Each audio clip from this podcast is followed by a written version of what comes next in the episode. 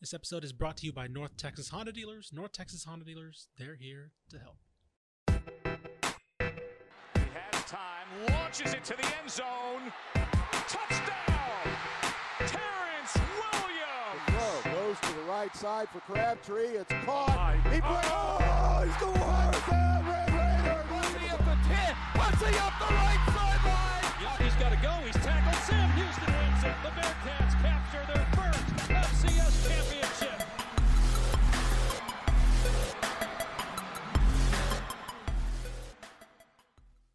Hello and welcome to the Republic of Football, a show that has committed far less penalties than Texas committed in a single game this week. My name is Mallory Hartley. I am the associate producer here at Dave Campbell's Texas Football.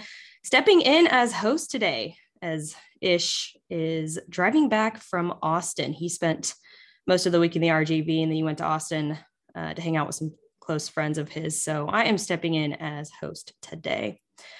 On the other line is the very happy, I'm assuming, college football insider, a proud UTSA fan and graduate, Mike Craven. Mike, how you doing? Have you recovered yet? Doing pretty good. It was a fun Saturday at the Alamo Dome. Hoping Ish a happy return from his vacation down in the RGV. It looked like they did a lot more eating and fun than they did work. So I'm not going to hear about any of their tiredness this week or anything. Any complaints like that are going to fall on deaf ears. I'm sure. I saw a lot of good pictures of some food that they got to eat. So kind of jealous that we didn't get to go, but hey, we did some work while we were here, right? Yep. This is episode 232 of the Republic of Football. I made sure to tell everybody that because Ish does not like to do that. So I made it a point this week to point that out. We had a few pretty good, decent games this weekend. Every FBS team played. 11 matchup in total. Of course, two teams got to play each other, and we'll get right into that. So let's go ahead and start off with the headliner.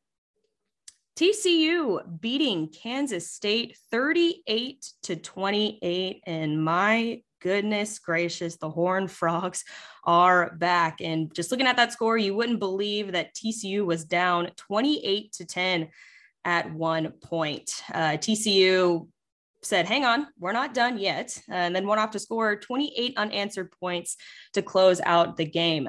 Kansas State did not, in fact, score again after midway through the second quarter.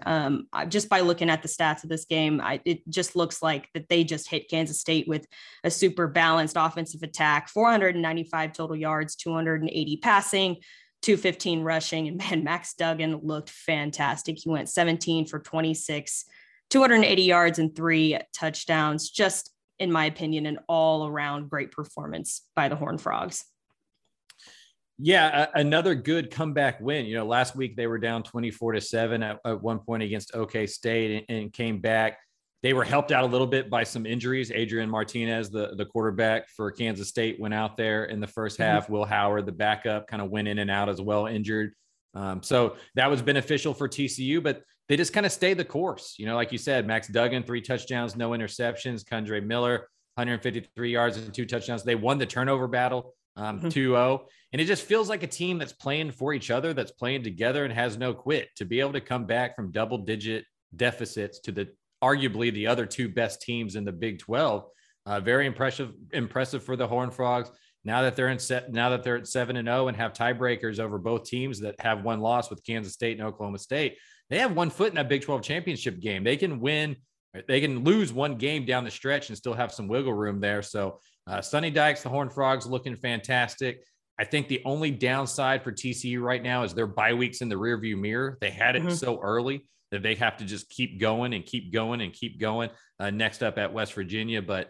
Another test pass for Sonny Dykes and TCU. And, you know, I keep waiting for them to fall back to earth, but this just may be who they are. They're a super talented team that's playing really hard, playing sound, winning turnover battles, and you're going to win a lot of football games that way.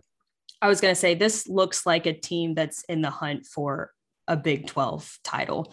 Like you said, they're 7-0, first in the Big 12 right now. And they've got West Virginia next, but the 4 games after that, I mean, they've got a tough stretch coming up. They play Texas Tech at home. They have to go to Texas, which will be a fantastic game. They play at Baylor, and then they close it out with Iowa State. But to me, it just looks like that this team knows what they want. They've proven that they can come back, like you said, from two of the best teams, being down from two of the best teams in the Big 12. And it just looks like that they know what they want and they're going to go get it. Yep. And they have some margin of error now with those tiebreakers and stuff. They can lose one, possibly two games and still get to the Big 12 championship. Yep. Yep. Absolutely. Moving on, let's get to another top Big 12 matchup. Not the same outcome, though. Texas losing to Oklahoma State 41-34. And to me, like I alluded to it at the beginning of this podcast, I think the most wild stat to me is just comparing the penalties in this entire game committed by each team. Texas committed 14 penalties for 119 yards, and Oklahoma State committed 0. I mean, to me, that's just a wild, and that to me right there kind of just tells you everything you need to know about this Texas team. I mean, what do you think?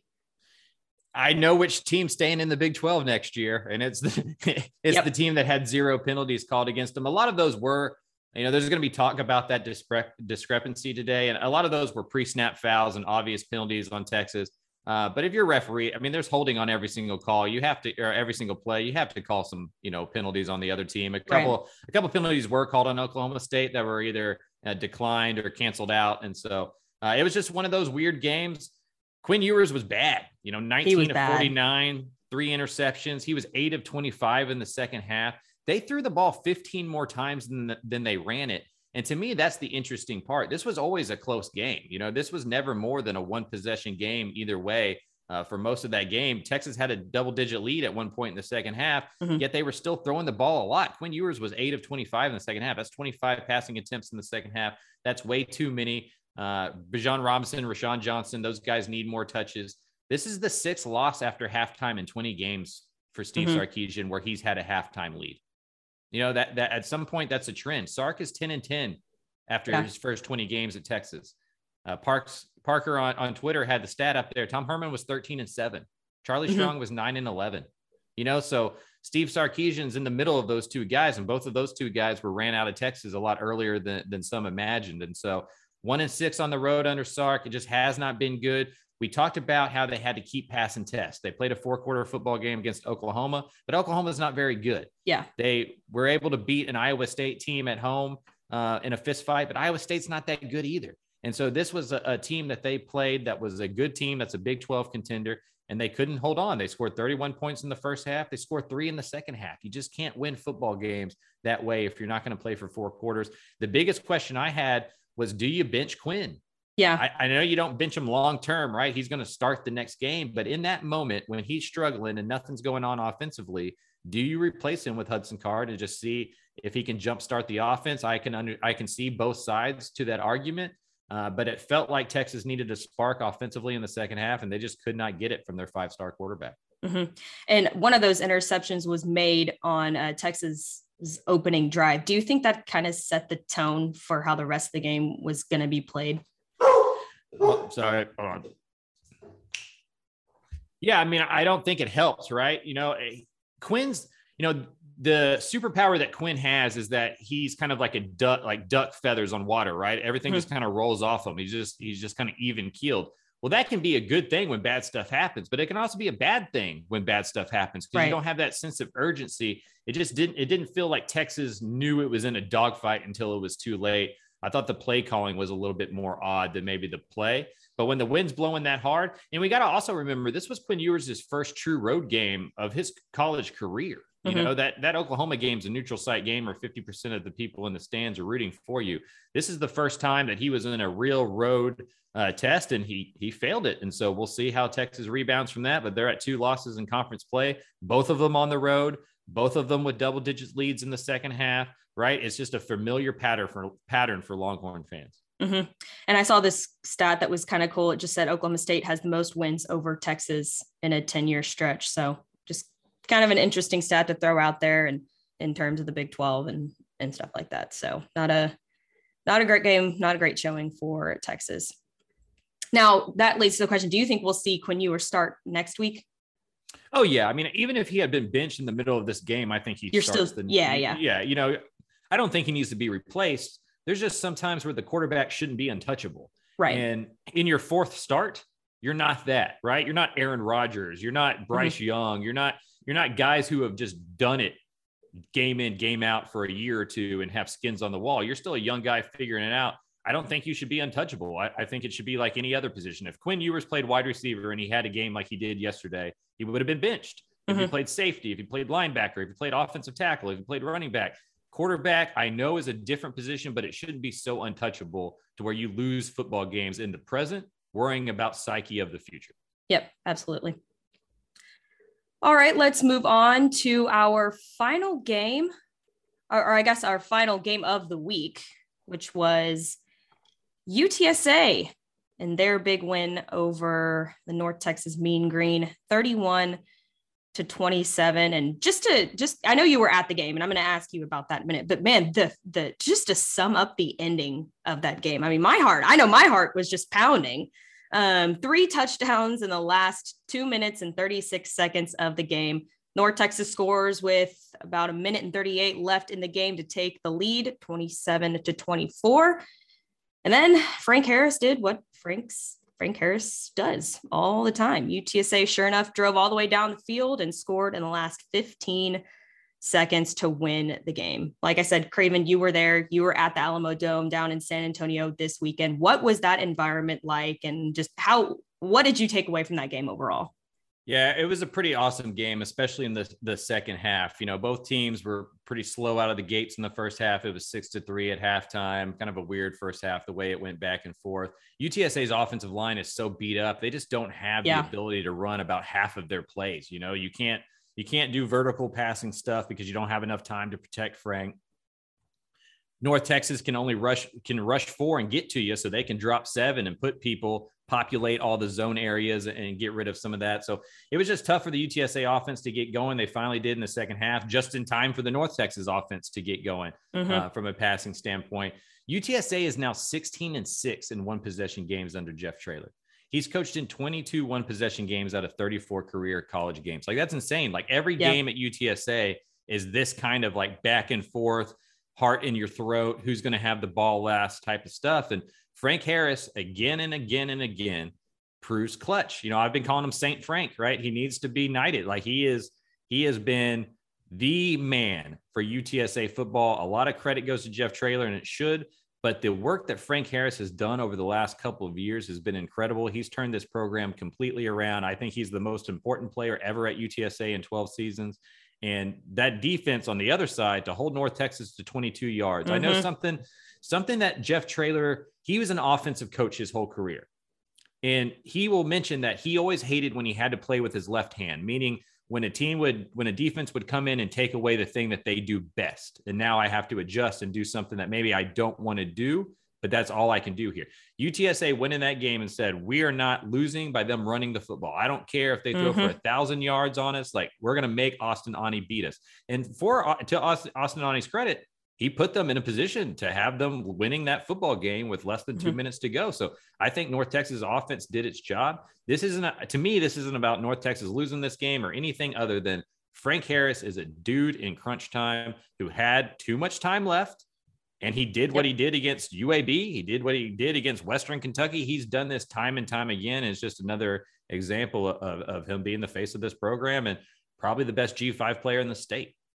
I was of course watching this game on the stadium app. First of all, the announcers were just saying how crazy loud it was in there and how crazy loud the student section, UTSA student section and the band would get when North Texas offense was right down by them. But so, which says a lot to the fan base and everything, but man, it was just, I remember watching the last couple of seconds of the game and North Texas ends up taking the lead with, like I said, about 1:38 left in the game. And I just sat to myself and I just thought, that is too much time for Frank Harris, because earlier back in the season, I got to see him do that same exact thing against Houston to send them right into overtime. And I remember saying to myself in that game, how composed and how just clutch he came in that game. And I was like, I just knew it. I knew it was coming. And he came out and did what Frank Harris does best. And he took them and all the way down to the field, and they ended up winning the game. But I just knew that was going to happen just because of how good that offense and Frank Harris is and how important he is to that team. It looks like that they want to play for him and they want to play for Jeff Traylor. They want to play for Frank Harris. That's just a really, really good football team, and they deserve to be the best team in Conference USA. And it could be a rematch. We may see this thing again. You know, Conference USA doesn't have divisions this year because the teams left to the Sun Belt, so they just scrapped that kind of stuff. North Texas can run the table, and we could see this one again. And so it was a really good game. It's a fun rivalry. They've played 10 times now. It's 5-5. You know, it's one of those, you know, I'm a wrestling fan, right? When two guys are wrestling and it's a great match, you know, you start chanting fight forever because you just want to see those guys fight every single week. It's kind of the same thing with North Texas UTSA. It's become such a good rivalry that I could watch it every single week. We just traded home games and just went back and forth. It'd be fun every single time. All the trash talk on Twitter was just great. I just love seeing it from both fan bases. I mean, that to me just is what makes college football so fun in the first place, is developing and creating those rivalries. And they get to kind of, you know, like when you went to school or you went to middle school or whatever, and you met up with your best friend or whatever, and it just made your life a little bit easier. I know North Texas and UTSA are more frenemies than friends. Yeah. But when they go to the American, it's like, hey, we have this rivalry game already built in with us. Like, it gives you an identity into a new conference. I think that's good for both programs. Yeah, I feel like it's more settling, you know, like they're going to fit almost better, you know, in this new conference now that they have each other and they have that set rivalry, like you just said. No more stadium app games for a game that's deciding one of the entries into the championship game. I mean, that is like, if you wonder why a team leaves a conference, yesterday is a perfect example. Yes. There are 2 3-0 conference teams with the winner basically guaranteed at least one of the spots in the conference championship game, and it's on an app. Yeah. Yeah. And the stream, we can go off on that at another time, but the stream was not great. I was frustrated. I couldn't watch a really good football game, but nonetheless, it ended up being a good game and good conference rivalry out of it. Let's move on. A little closer to home, SMU falls 29-27 to number 21, Cincinnati. I think if there's anything good to come out of this loss for SMU, it's got to be Preston Stone. He stepped in early in the fourth quarter, I believe, about 8 minutes left in the fourth quarter, and was able to pull together two touchdown drives to put SMU within two. But it was just a little too late. Cincinnati held SMU to only 259 total yards. And then SMU they couldn't convert on third down. I think they only converted twice on 15 attempts. So just overall that offense just didn't look very good. I think you're right. The silver lining is that Preston Stone looked like what we thought Preston Stone would be. I mean, he's a 4-star recruit who was highly talented that SMU beat out a lot of Power 5 programs for. Rhett Lashley did say after the game that had Tanner Mordecai not gotten hurt, that he wouldn't have put Preston Stone in. So it didn't seem like a planned thing. It was kind of a forced deal. But for SMU, the story of the season so far is that they just can't play four quarters of football. You know, they were down 24-7 to TCU before coming back and making that one kind of a game. They were tied or around tied with UCF, and then 31-0. UCF starts the second half and blows them out in that game. Then yesterday, they're down 17-0 early in the second quarter to Cincinnati. And it's hard to play against good teams and play catch up that way, even at home. And so that run game really concerns me for SMU. They had 31 carries for 80 yards. It's only 2.6 yards a carry. That is why the third down stuff is so poor, because you're either in third and long because you're just not getting into above the chains. You're not staying, you know, on schedule there offensively. And then on 3rd and 3, you don't trust your run game enough to call a run game. You got to call a pass play because you don't trust them. That offensive line's not all that good. Cincinnati's really good up front, so they were able to, you know, get pressure on Mordecai and Stone. So, you know, SMU 3-4 right now, still need 3 wins to get a bowl game. I don't know if they can find those 3 wins. They're probably going to have to pull an upset or two. It's been a step back for SMU this year, but I do think you're starting to learn where the strengths are and where the weaknesses are for the Mustangs, and they're going to have to go address those in the portal. And that's offensive line, running game, and then defensive secondary. And yeah, like the stretch that they have coming up is just not easy. They have Tulsa, then they have to play Houston, and then they've got Tulane and Memphis as well. So, I mean, yeah, like you said, finding 3 wins in those last 5 games is pretty tough. And I think asking for 3 wins out of that stretch is just a little too much to handle for this team. Because for people not paying attention, Tulane is good. Tulane is very good. They're 25th right now. Yeah. Tulane may be the best team in the conference. And that defense is fantastic. Right. They've got one of the best defenses. That one feels off the board. you know, and so you're just, you're getting into a real fine margins here. But for SMU, I think when you're under a first year head coach, it's okay. You're just building towards that next year. What do we have for that next year? It'll be interesting to see if Preston Stone gets more snaps as SMU starts looking towards the 2023 team. Yeah, I was going to say, do you think this is more of like a Texas situation where we'll indefinitely see Quinn Ewers start next week? Or do you think this is like a, hey, I don't think Tanner Mordecai is cutting it. I think we're going to try and go for Preston Stone just because of how good and how composed he looked in that fourth quarter. I haven't talked to Coach Lashley about it, but I'd imagine it's going to be a mixed bag, you know, where they kind of rotate and find ways to get Preston Stone in there. Because remember, all offseason, they talked about this being a real quarterback battle, that this wasn't just Tanner Mordecai's job and Preston Stone was the backup, that Preston Stone was right there with them. If that's true, this last five games of the year, let's see some more of them and see who's going to be that starting quarterback next year. If Preston Stone is your future, you might as well start that future now. Mm-hmm. Absolutely. All right, moving on down the list, and we're not going in power poll ranking or the ranking of the power poll this week. We're kind of just moving down in the same order that we did in the preview show, just to make it a little bit easier on us. And we know you guys care more about TCU than some of the other teams on this list. So Baylor beating a pretty down Kansas team, 35-23, and Baylor had the lead pretty much the whole game. However, I think the second half kind of scared them just a little bit. They actually led 28-3. Baylor led 28-3 at half. Baylor fumbled on their second half opening drive, and Kansas was able to turn that into points. Kansas then went on to score 20 unanswered points to pull the game within just 5. This got a little bit scary. And of course, you know, this is a good win for Baylor. I don't want to take anything away from that, but this is a really, really down Kansas team playing without their starting quarterback. Yeah. I mean, you look up, it's 28-3 at halftime. Baylor's coming off of a pseudo bye since they had played, you know, midweek the week before. They had a little extra time to get ready for this. And you're like, oh, okay, there's the Bears. 28-3. Offense is looking great. Blake Shapen was playing fine. Richard Reese, we'll talk about him a little bit more in a second, but he is outstanding. Yeah. The defense was playing really well. And you're like, okay, well, here we go. Baylor's going to make a little bit of run here. They're starting to turn the corner. This is more of the Baylor team I thought we were going to see. And then second half turnovers, couple interceptions by Shapen, the fumble you talked about. All of a sudden it's 28-23 with 6:29 left, and you got to start paying attention. I was up in the press box waiting for the North Texas UTSA game to start, and it was like, oh man, I need to get my screen going to watch this.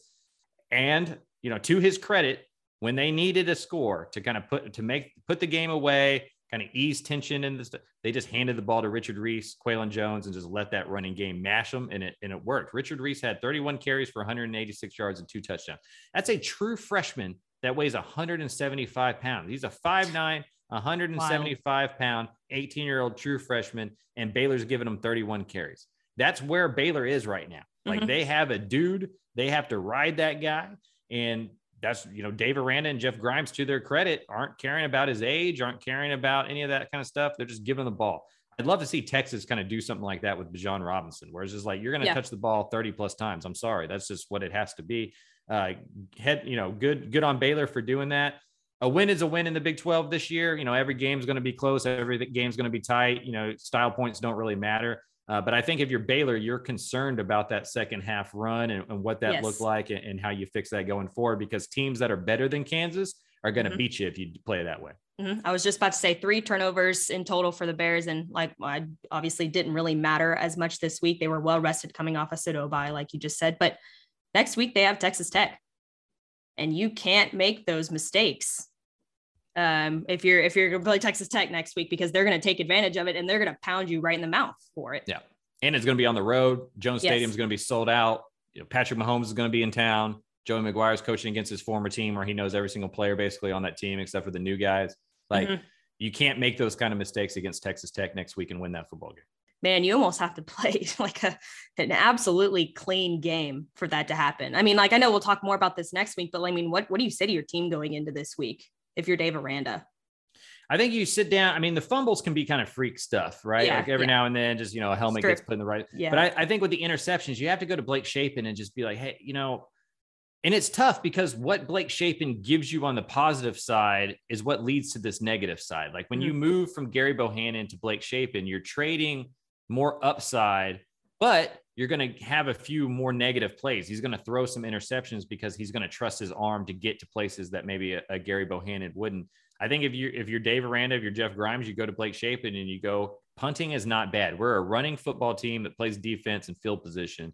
We can't turn the ball over. We especially can't do it on the road next week against a good conference team. And so, you know, it's just ball security. And that comes with experience. You know, we've seen Clayton Tune kind of go through that evolution. Like, this is what Quinn Ewers is going through it right now as well, where you have to kind of learn and to pick your battles and when to take a risk and when not to take a risk. Mm-hmm.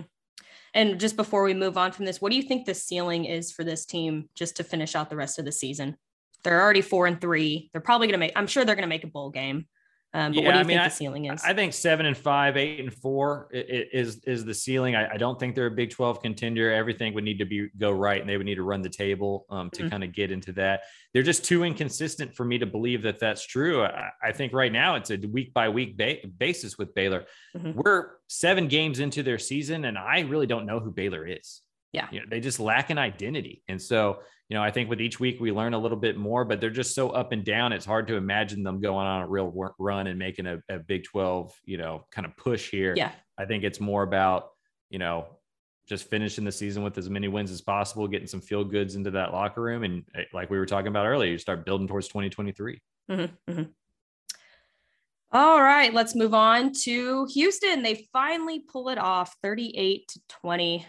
Win over Navy, and just Houston was just in full control of this entire game. They led from start to finish. Clayton Tune looked absolutely fantastic. 21 for 30, 261 yards and 5 touchdowns and no interceptions, I might add. Definitely, that was a career high for Clayton Tune. He was able to find 3 different receivers in the end zone, Tank Dell, Matt Byrnes, and Sam Brown, all combined, of course, for 5 touchdowns. Just a really, really good dominant showing for Houston. And this had to be the first game of the season that they kind of knew their fate coming into this game. Like they were able to take control of this game. There was no need for crunch time points. There were no last minute late game kind of pressure situations. They kind of came into this game, dominated it, and now they get to move on to next week. Yeah, good on Houston for not playing down to their competition coming out of an open week. You know, I think that did them a lot of well. I would imagine there was some soul searching and come to Jesus moments behind the scenes over this last couple of weeks, because they came in with such high expectations that a 3-3 start could have dashed that locker room. You know, like, hey, we thought we were going to be playing a New York Six Bowl and we already have 3 losses. Let's just pack this one in. This is not going to be our year. You know, so good on them for coming out. That Navy team's not very good, so it's hard to take, you know, this too seriously, right? Like, this is a game they should have won by, you know, a wide margin. So good on them for doing it. Donovan Newton had 13 tackles on the defensive side. This game matched up well for Texas, or well for Houston, because Navy's a running team, and Houston's strength defensively is in that front 7.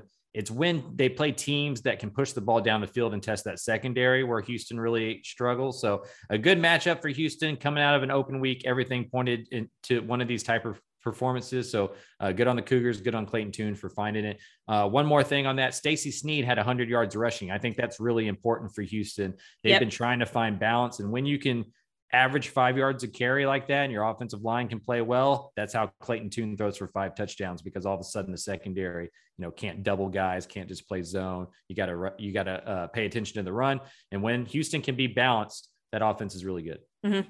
Just like Clayton Tune, Stacy Snead also rushed for a career high of 100 yards, and Donovan Newton also logged a career high of 13 tackles. So really, really good showing all around for this Houston team. And they moved to, I believe, 4-3 on this season. Are we still thinking they're going to get a bowl game? Can they pull out 2 wins? Oh yeah. I mean, I think for Houston, it's, they, you know, their thoughts should be running the table to finish this thing out and see if they can kind of crash the conference championship party if Cincinnati or Tulane struggles down the stretch. And so, you know, Houston should be favored or pretty close to it in every game remaining. So if they can play like they did yesterday, where they don't turn the ball over and the defense shows up again, it's hard to judge against Navy because that's not an offense they're going to play against the rest of the way. So, like, was the defense better, or did that just suit what the defense did? But yeah, I think if you're Houston, you're more worried about trying to go 8-4, 9-3 than you are just trying to get to 6 wins. You should easily get to do that. Right. Like that SMU game that they've gotten a couple weeks, like that's probably going to look much, much different than this Navy game just because of the style of offensive play that SMU produces rather than Navy. So anyways, we'll see in the next coming weeks for that. Let's move on to probably the biggest win that we have this weekend. Texas Tech dominating West Virginia 48-10. If I have anything to say about this, welcome, Behren Morton. I'm sure we will be seeing you around more often in Lubbock. 325 yards and 2 touchdowns and no interceptions for the quarterback. Just an absolutely outstanding performance. And I think that secondary also just wreaked havoc on West Virginia. 4 turnovers in that game. And this just, to me, this just felt like honestly, maybe a new era in this Texas Tech team, just from Behren Morton playing really well, seeing a really good showing from the secondary. Like this might be a new era for this Texas Tech team after this week. This is what Joey McGuire wants his football team to look like. Yeah. They ran 100+ plays. They were balanced though. Morton throws 45 times. They ran the ball 54 times. And so, you know, they were still a little bit more run than they were pass, but they were able to, you know, throw for over 300 yards, rack up over 100 plays, 3 interceptions for the defense. You know, they want to be that take 3 defense. They went over some numbers in the offseason and realized that if you can take 3 turnovers away from the other team, you win something like 90% of the time. And so he knows his team's going to give up yards, but he wants them to bend, but don't break, and then get some turnovers, get some sacks, play it that way. And then he wants his offense to look exactly like it did yesterday. We can talk about Behren Morton all day. And I do think he's the future of Texas Tech. I think he is the quarterback for the Zach Kittley offense. He's the most talented quarterback on that roster, and Texas Tech without injury should just ride him out the rest of the way. But also the ground game was awesome. Taj Brooks, 17 carries, 107 yards, 2 touchdowns, really set the tone early. He had a couple of those runs early in the first quarter. They kind of set the tone and gave Texas Tech that opportunity. So a big win for the Red Raiders coming off of an open week. They should have beat this West Virginia team. They did. They're now 4-3 and, you know, on track to reach a bowl game. They got Baylor at home next week. That can be a signature win. That's going to be 6:30 at Jones Stadium. Like I mentioned earlier, Mahomes is going to be there. This place is going to be packed. I'll be there. So that'll be cool. And so, you know, we'll learn a lot about Texas Tech next week. This West Virginia team has been pretty bad on the road. They've played well at home, like when they beat Baylor, but they've played pretty bad on the road, like that road game against Texas earlier this year. And so for Texas Tech, good on you for winning a game that you were supposed to. Now let's see if you can carry it over into a game that's going to be a little bit more closely contested talent-wise. Do you think they're going to continue with this more balanced offensive attack, seeing how well that it worked this week? Because I know just from a Zach Kittley offense, they want to throw the ball. They want to throw the ball more than they run the ball. But having weapons on, you know, at running back, at wide receiver, I mean, might as well try and continue with this balanced attack. Yeah, I think especially with a younger quarterback, you don't want to put so much on his shoulders where he's throwing 65% of the time and you're just, you know, hey, it's on you to sling it around and win this football game for us. If you can run the ball consistently, you know, you get into third and manageable situations, you put your offensive line in good spots because that defensive line just can't pin their ears back and just rush at you. They have to worry about the run game, and that gives you a little bit of extra time as a blocker. And I know Joey McGuire worries a lot about complimentary football. And if you start throwing the ball around too much, that can get out of whack because you can have some quick scoring drives, but you can also have some really quick 3-and-outs. And that puts some onus on your defense that right now isn't deep or talented enough to deal with that. So maybe as more recruiting classes come in and that defense gets a little bit deeper and a little bit better, we start to see that governor come off as Zach Kittley a little bit. But right now I do think Joey is looking over at him and going, we want to be about 50-50, not only for our offense and for our young quarterback, but to take some pressure off this defense so we don't have to face 80 to 90 to 100 plays a game. Yeah, I think just in total, this team looks like a team that wants to contend for a Big 12 title here in the next couple of years. And the way that Joey McGuire is recruiting and the way these guys want to play for him, I can definitely see them being an actual real contestant for a Big 12 title here in a couple of years. And one of the reasons for that is they're going to make West Texas one of the toughest places to play in college football. Like Jones Stadium is already an intimidating place to play when they're really good. The problem is Texas Tech hadn't been very good in a while, but when I was in college, I was at the Michael Crabtree catch game Oh, that's so cool. It was one of the craziest atmospheres I've ever seen in my life. And if that becomes a pretty regular basis type thing in Lubbock, Texas Tech's going to compete for Big 12 championships because it's going to be hard as heck to go into Lubbock and win football games. And if you can hold court at home, you can do a lot of things. And that's also going to help recruiting. You get some recruits out there for a 6:30 game against Baylor with a packed place, tortillas flying everywhere. Who wouldn't want to play there, right? And so, you know, that's what all this stuff ties together. Joey knows that, and he's doing a good job so far of not neglecting any one thing for the other. He has taken this all as one big pie, and you can see it kind of building. And I agree with you. I think within a couple of years, Texas Tech's going to be right there with TCU, Oklahoma State, Cincinnati in terms of like consistent year in, year out competition. Yeah. Next week should be electric. I'm really jealous that you get to go there. That'll be really, really cool and super fun. All right, let's move on. Hoot, hoot. Rice gets it done. 42-41 over Louisiana Tech in overtime. And would you know it, we got a clean game from TJ McMahon. Let's all give a round of applause here. 280 yards, 3 touchdowns, and 0 interceptions, which sounds great, right? Still had about 3 turnovers. Rice fumbled the ball 3 times throughout the game, one of which they did end up getting it back. 2 of those they ended up losing. Rice was down pretty early, 27-21 early in the fourth quarter, and then TJ McMahon just took off on a 64-yard touchdown run to take the lead. What did you think about that? Because I saw that and was like, holy crap, hello, TJ McMahon. I said something worse than holy crap when I saw it. I didn't think he had that in him. No. You know, I didn't think he had that in him. I think if you're Louisiana Tech, you're a little bit worried about your speed on the back end. Because like, I can't remember who it was. I think it was Montgomery, their little running back, caught up with everybody and kind of made himself in between TJ McMahon and the defender or whatever. But like how quickly he was able to catch up with everybody should be concerning for all parties involved. You know, good on Rice. They were down 10-0 after the first quarter. We saw this Louisiana Tech team do that to UTEP and get UTEP out of its game completely and then just fall apart. Rice, to its credit, stayed the course. They didn't turn the ball over through the air. As you mentioned, those fumbles put them in a hole early on, but they kept running the football. And then Luke McCaffrey had 10 catches for 171 yards, 2 touchdowns. He also had, you know, around 30 yards rushing and a touchdown. So 200 total yards, 3 touchdowns. This is a guy that was playing quarterback last year, you know? And so that McCaffrey family, those genes, man, they need to start creating more kids. Like they, like, seriously, there's some genetic freaks out there, but you know, Rice is now 4-3. They got Charlotte up next. They got UTEP after that. This dream of getting to 6 wins by the end of October is right there. If they could just lower this turnover amount, if they can just get the turnovers under control, they're a tough out in Conference USA.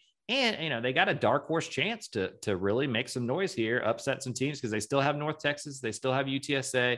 They can play spoiler. Get to a bowl game and have a signature season under Mike Bloomgren. Congratulations to the Owls. That was an awesome road win for them. And to, you know, because they were up by 8, they allow that late touchdown and a 2-point conversion, and you could have just folded from there, you know, and then they come up and they, you know, bow their necks and get that 2-point conversion stop in overtime. And so this defense continues to be clutch. If they can just eliminate the mistakes, you know, they're a solid football team. Yeah. That was a gutsy call though. You know, do you think so? And it's not even like it was like a pass breakup or anything by Rice. I mean, La Tech's quarterback like overthrew him by like a mile. And I think it looked like he was looking for a PI, you know, but it didn't end up happening. And it was just such a weird way to close out the game because everyone was kind of looking around like, was that PI? I don't know, but like overthrew him by like a mile. It's not like I talk to Sonny Cumbie all that often anymore since he's out of the state. So I don't know this answer for sure, but I would imagine he looked at his defense and went, well, we can't stop him. We're dead. We're just done. Right. Like we're not going to stop him again. We're 2 yards away from winning this game. I trust my offense more than my defense. Let's just go figure this thing out. That's the only thing I can think of that probably caused that decision. Yeah. But very interesting. Good win for the Owls. Like you said, they're now at 4 wins on the season. They have Charlotte next week, and then they play UTEP in They got to win both of those games, I think, because the rest of the stretch for them, they've got to play. They got to play North Texas. They got to play Western Kentucky. They got to still play UTSA, right? So I think those are the last five games. So I think if they're wanting to make a bowl game, they got to win these next 2 weeks, which they should beat Charlotte. That UTEP game might be a little bit closer, but they should easily beat that Charlotte team. Yeah, that Charlotte team is one of the top five worst teams. Yeah, worst five teams in the country. Lost to FIU pretty handily over the weekend.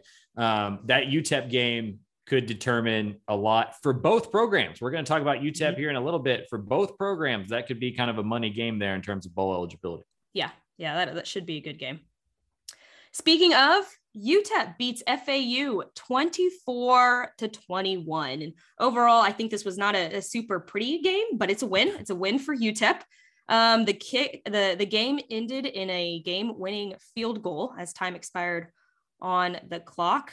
But before that, there was like a really weird series of events that happened. Did you hear about this? You didn't hear? Okay, so at the very end, UTEP kicks the game-winning field goal. But right before that, on FAU's final drive, so FAU scores a touchdown, and then they go ahead and attempt that extra point. And then it ended up getting blocked by Praise. How do you say his last name? Amelue? Yes. Amelue? Yes. It's blocked by him. Yeah. Praise. We'll call him Praise. He returned. So it was blocked by him. It was returned for, of course, 2 points. However, when it was blocked, he used his face mask to do it. Like, it accidentally hit his face mask, took his helmet off. So he was playing without a helmet. So it resulted in an unsportsmanlike penalty. And so FAU got to re-kick that and tie up the game.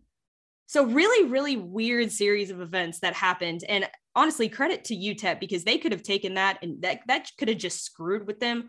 And then they could have just completely botched that final drive, sent them into overtime, and who knows what would have happened. But kudos to them for kind of shaking that weird event off and then closing out the game with a pretty good win.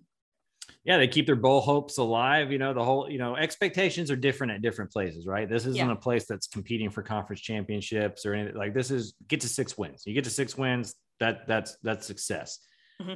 They're 4-4 now, you know, only 26 passing attempts. We've kind of talked about that this year. When they throw the ball fewer than 30 times, they're pretty good and they're on schedule and they're going to play a solid football game. If they're throwing over 30 times, that means some things have gone wrong. They're in a hole and they're trying to play catch up. They were able to keep it close throughout that game so they could stay on track. Deion Hankins had 17 carries for 138 yards. As a team, they averaged 5.7 yards a carry. That's where you want to be. And then defensively, we're starting to see that front seven live up to the hype a little bit. Jadrian Taylor had 2 sacks. The linebacker play has been really good as of late. And so, a good win for UTEP, one that keeps their hopes alive, one that keeps this locker room together, right? Because they're trying to get to a bowl game too. That carrot is still out there. They have some winnable games left. We talked about that Rice game being possibly a money game. They still play North Texas that can get, or no, they already played North Texas. They still play, you know, a couple teams that they can win. And so, you know, it's still out there for them. And that's impressive. We saw this UTEP team early in the year, you know, play pretty poorly. You know, off to a 1-3 start, lost to North Texas, lost to New Mexico. And it was like, uh-oh, what is this going to be? Is this going to be a 3-9 season, a 2-10 season? But here they are at 4-4, still everything out there in front of them to play for. Credit to Dana Dimmel and that program for keeping it together. It would have been very easy to revert back to the winless 2017 team or the 1-win team in 2018 and 2019. And the sky is falling. Here we go again. Instead, they got together. They said, we're not going to waste this opportunity. And they've salvaged this season, and they still have plenty to play for with 4 games remaining. I think if you asked Dana Dimmel, that's all he would have hoped for. Yep, I agree. They have Middle Tennessee up next. Which, that's what it is. Yeah, they should be. I mean, they're not very good. Like that, they beat Miami, but that Miami team is terrible. Like you saw in person. Then they go play at Rice. So then they play FIU. That's got to be a win, and they close it out with UTSA. But they should be able to scrap together 2 wins to reach a bowl game. Because I mean, they beat that FIU team, right? And that, I mean, again, that UTEP Rice game could be winner goes to bowl game, loser does not type situation. Yeah, absolutely. And it's funny, they're 4-4, right? They got 4 wins. And it seems like a lot of these Texas teams need at least 2 more wins to reach a bowl game. So this second half of the season, we might get to see some pretty good football with teams trying to push for that last last couple of wins to make a bowl game. So yeah, there's not, I mean, TCU's like that team on the edge, yes, right at 7-0, but there's not really like a completely just awful team, you know? And so right. Everybody's kind of bunched up into the middle. That makes things interesting. Yeah, definitely. All right, let's move on. We got two games left. Let's start off with Texas State loses to Southern Miss in a 20-14 bummer. I mean, they should have had it. They really should have had it. I don't think this was the best offensive showing for Texas State that we've seen. Southern Miss led for most of the game, pretty much only allowing Texas State to score once the whole game.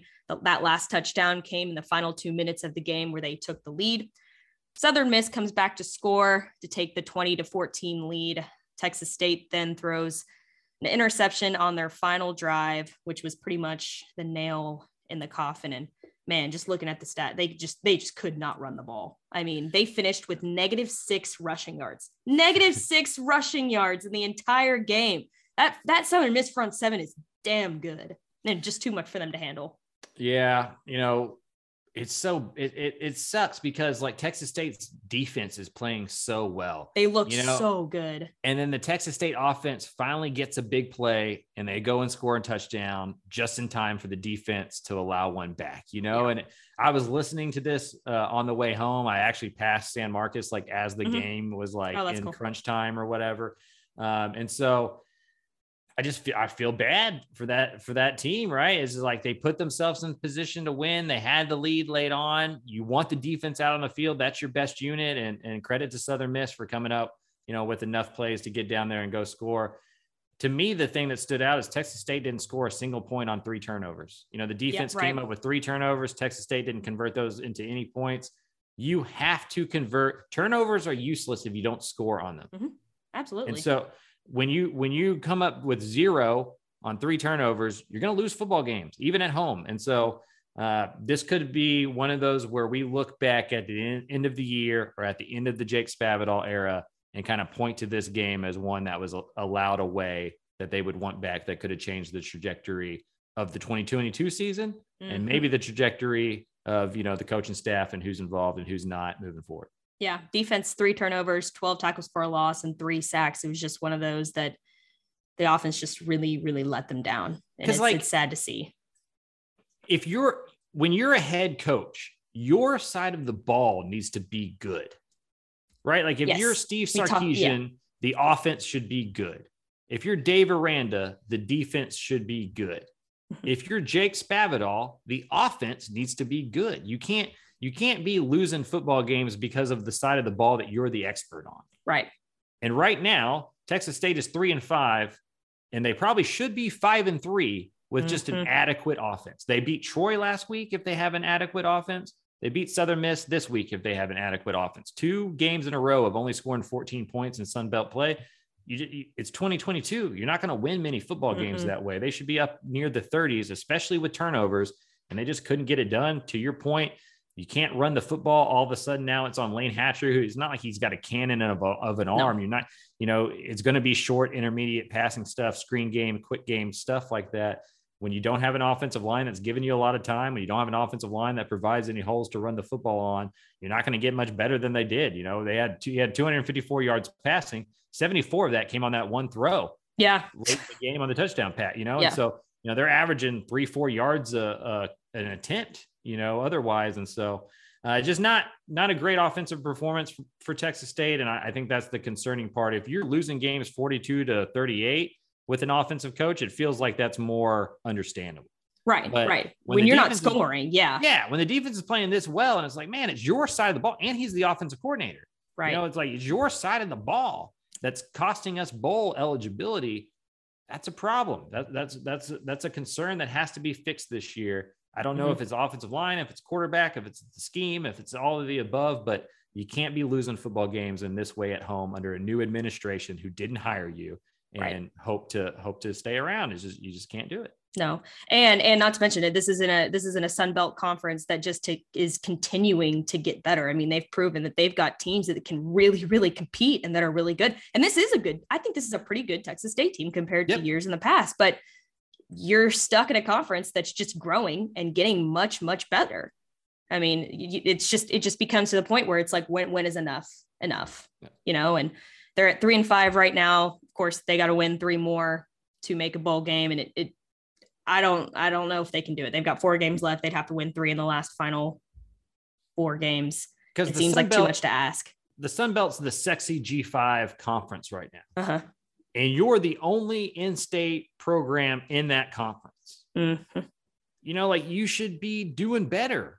Like right. you should be doing better on the recruiting trail. You should be doing better in the transfer portal. Like you should be capitalizing on this conference's clout. And right now, Texas State isn't. They're an afterthought in the Sun Belt, and that can't be a good thing for a new admin that really does care about athletics. Right. I mean, you're in a good recruiting hotbed. I mean, yeah. That San Marcos, San Antonio area, you're competing with UTSA, but you're both at G5 levels. You know, you should be able to pull at least a couple of them, you know, in that little hotbed there. But yeah, I mean, like you said, recruiting is just, it just hasn't been there, and they need to start looking somewhere else if they can't pull in from their own area. But anyways, let's go ahead and move on to our final game of the week. Sadly, we have to close this on a loss for our Texas team. Texas A&M loses another one, 30-24 to South Carolina. And just to highlight even more how bad this is, Texas A&M has now lost its last 4 games against unranked FBS opponents. Jimbo Fisher is 2-6 in their last 8 games against FBS competition. It is just, it's so bad. Haynes King throws an interception on Texas A&M's first drive of the game. And I think that's all she wrote pretty much in that first. It just kind of really felt like it set the tone. And of course, they kept it in within a couple of points here and there throughout the game. They never really got to take the lead. They were down by 3 a couple of points. But I kind of feel like that, and you can correct me if I'm wrong, but I feel like that opening drive, that opening interception by Haynes King kind of set the tone for this Texas A&M team, because this is a game that they should have won. Yeah, I mean, that set the tone. I think the tone was set even earlier. I mean, South Carolina returned the opening kickoff back right. 100 yards for a touchdown. Then you throw an interception, they go score again, and then they score again. It's 17-0 before A&M really gets out of the blocks. You know, they're up 17-0 with about 9 minutes and change left in the first quarter. We've watched enough Texas A&M offense to know, well, that lead's probably insurmountable. Yeah. You know, like they may not get to 17 points. They were able to get to 24, but you know, South Carolina only needed 8 more points after the first 6 minutes of the game to win this football game. And so A&M 3-4, I think they're obviously playing towards 2023 now. We got to see a little bit of Connor Wiegman late in the game, 8 of 15 for 91 yards. You know, Devon Achane is still the only thing keeping that offense going. He had 20 carries. He had 7 catches, over 150 yards of total offense. I do think one positive is that 2022 recruiting class is starting to look like the real deal. Yeah. You know, Diggs on the defensive line. The defensive side Walter looks great. Nolan looks really good. Evan Stewart's he's a guy.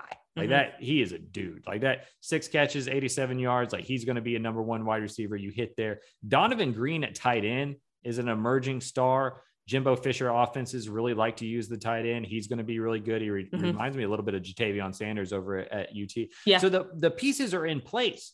They just don't have the scheme. They don't have the belief, and they don't have the leadership to go on the road and win close games like that. You come out of a bye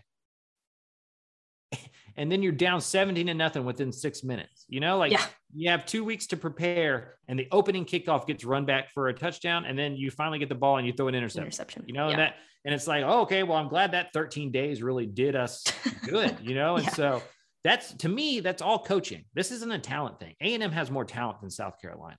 We've seen plenty of Spencer Rattler here in the state of Texas, right? We know what that's about. South Carolina is not this great football team.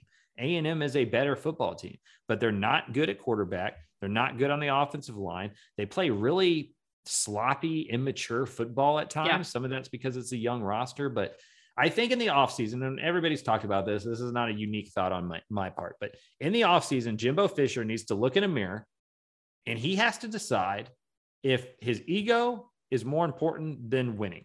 Yeah.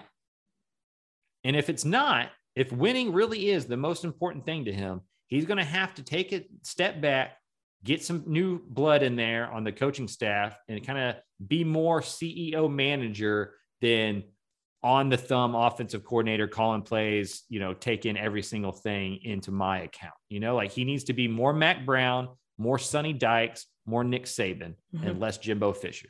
Until he does that, it's hard for me to believe that he will. But if he doesn't, this is who A&M is. Right. They're going to be a supremely talented roster that finishes 8-4, 7-5, you know, in that range. You look at that schedule, though, I'm not sure A&M reaches a bowl game. No. You know, like they're going to have, yeah. they still got Ole Miss. LSU is looking like a really good football team. So that's two losses right there. They'd have to win every single other game. And that includes Florida. And so, yeah, I mean, if you're Jimbo Fisher, I think it starts with you. It starts with introspection and it starts with the maturity to go, okay, maybe it's time for me to be more CEO than X's and O's coach. Mm-hmm. I don't know if he'll do it, but it feels like the writing's on the wall that he needs to, because I mean, you can't, and this is going to sound bad, but you can't spend the money that they're spending and get this type of results. It almost becomes like NFL football.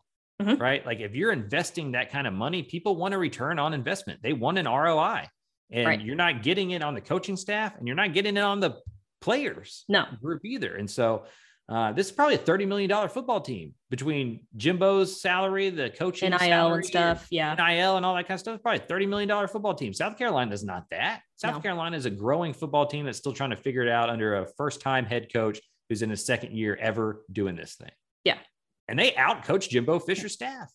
We talked about this in the preview show. I mean, we talked about how Shane Beamer is this young guy who is respected by the South Carolina team. And we even said it. We said that might be enough to come out and beat this more talented Texas A&M team. Yep. And we were right. You know, you look around the state, you look around the country, the teams that are playing really well are teams that are having fun playing football. Yep. And right now, it does not seem to be very fun to play football at Texas A&M.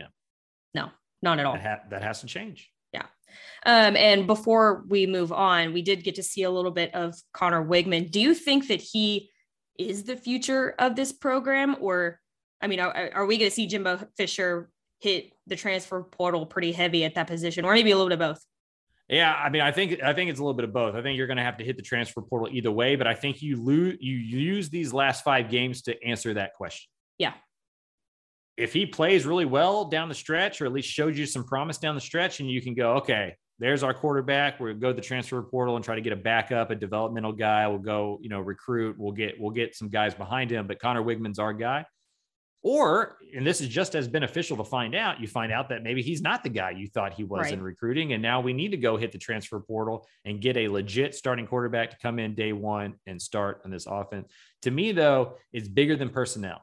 It's what scheme are they going to be running? And if you're Connor Wigman, can you grade him with this scheme? Like, is he going to look average because he's average, or is he going to look average because his offense is so hard? Yeah. You know, and so it's hard to judge those guys. Like, I still don't know if Haynes King is a good quarterback or an overrated quarterback.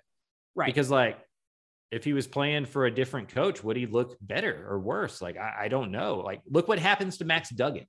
Like, mm-hmm. Max Duggan is basically Haynes King for his first couple of years. He gets Garrett Riley and Sonny Dykes to be his offensive coordinator, and now he's a Heisman dark horse, and they're undefeated. Yeah.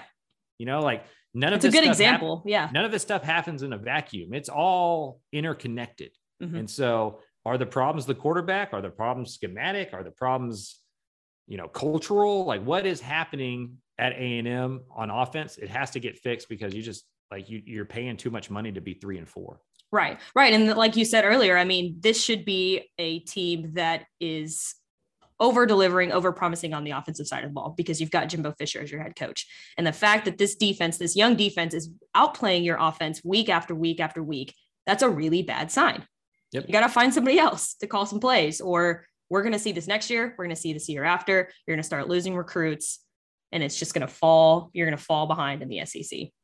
He'd be on the hot seat already if he didn't have that guaranteed contract. Yep. No doubt about that. Well, I think that's going to do it for us. The state went 7-5 overall, over 500, which is pretty good. Not bad. Please make sure to go subscribe to us on Apple Podcasts, Spotify, Google Podcasts. I think we're everywhere, wherever you get your podcast. Please leave your feedback. We always appreciate constructive criticism. We're still a growing podcast, so leave what you like, leave what you don't like. We always enjoy that constructive criticism. We will be back this Wednesday at 2 p.m. for your Week 9 preview. Really excited about that. We got a really good couple of games coming up in this next week, so we're super, super excited to get on that. Any final words from the Happy College Football Insider, Mike Craven? No, I'm also excited about next week. Just to give some people a tease, I get to follow around Joey McGuire, kind of in bed with Texas Tech for 36, 48 hours going into that Baylor game, and just kind of see how they prepare, how they get going, what they do on Friday, what they do leading into kickoff. So we're going to try to get Patrick Mahomes and Joey McGuire in the same camera shot, talking about being on the cover of Dave Campbell. So stay tuned. We're going to try to content this thing up over the next few weeks. We got some exciting stuff going on, so I'm pretty pumped. I this is kind of a tangent, but I hit a funk in a wall around week 4 to week 6, where it's just like, oh man, the season's long, and it's like there's like 10 more weeks left, and you just kind of hit this kind of funk. But then you get past week 6, week 7, you get kind of to that downhill part where you start seeing who the good teams are, the storylines start emerging, bowl games and conference championships start to kind of become clearer. And it's the best. I mean, end of October, November is the best time of the sporting calendar in general, but it absolutely is for college football. So it's a good time. I hope y'all enjoy this coverage and keep coming back. TexasFootball.com. Absolutely. And make sure you check out our TikTok. We'll probably have some really, really cool videos that Craven will get from this week at Baylor. So give us a follow on there as well. Mr. TikTok. Mr. Worldwide TikTok. Yeah, he put out he sent me a video on it was, I guess, the Texas OU game, right? Yeah. Of the stadium, and man, it went like viral, mega viral on our TikTok. So shout out to you for that. You have taken my title as to flexing over there. I'm gonna call you the TikTok master from now on. I have been replaced. So put that on my resume. Put that on your resume. I love it. Well, with that being said, we have interviewed 12 of the eventual 13, shout out Sam Houston, FBS head coaches on our show. Jimbo Fisher, give us a call. I know you got some time. Go Rutgers.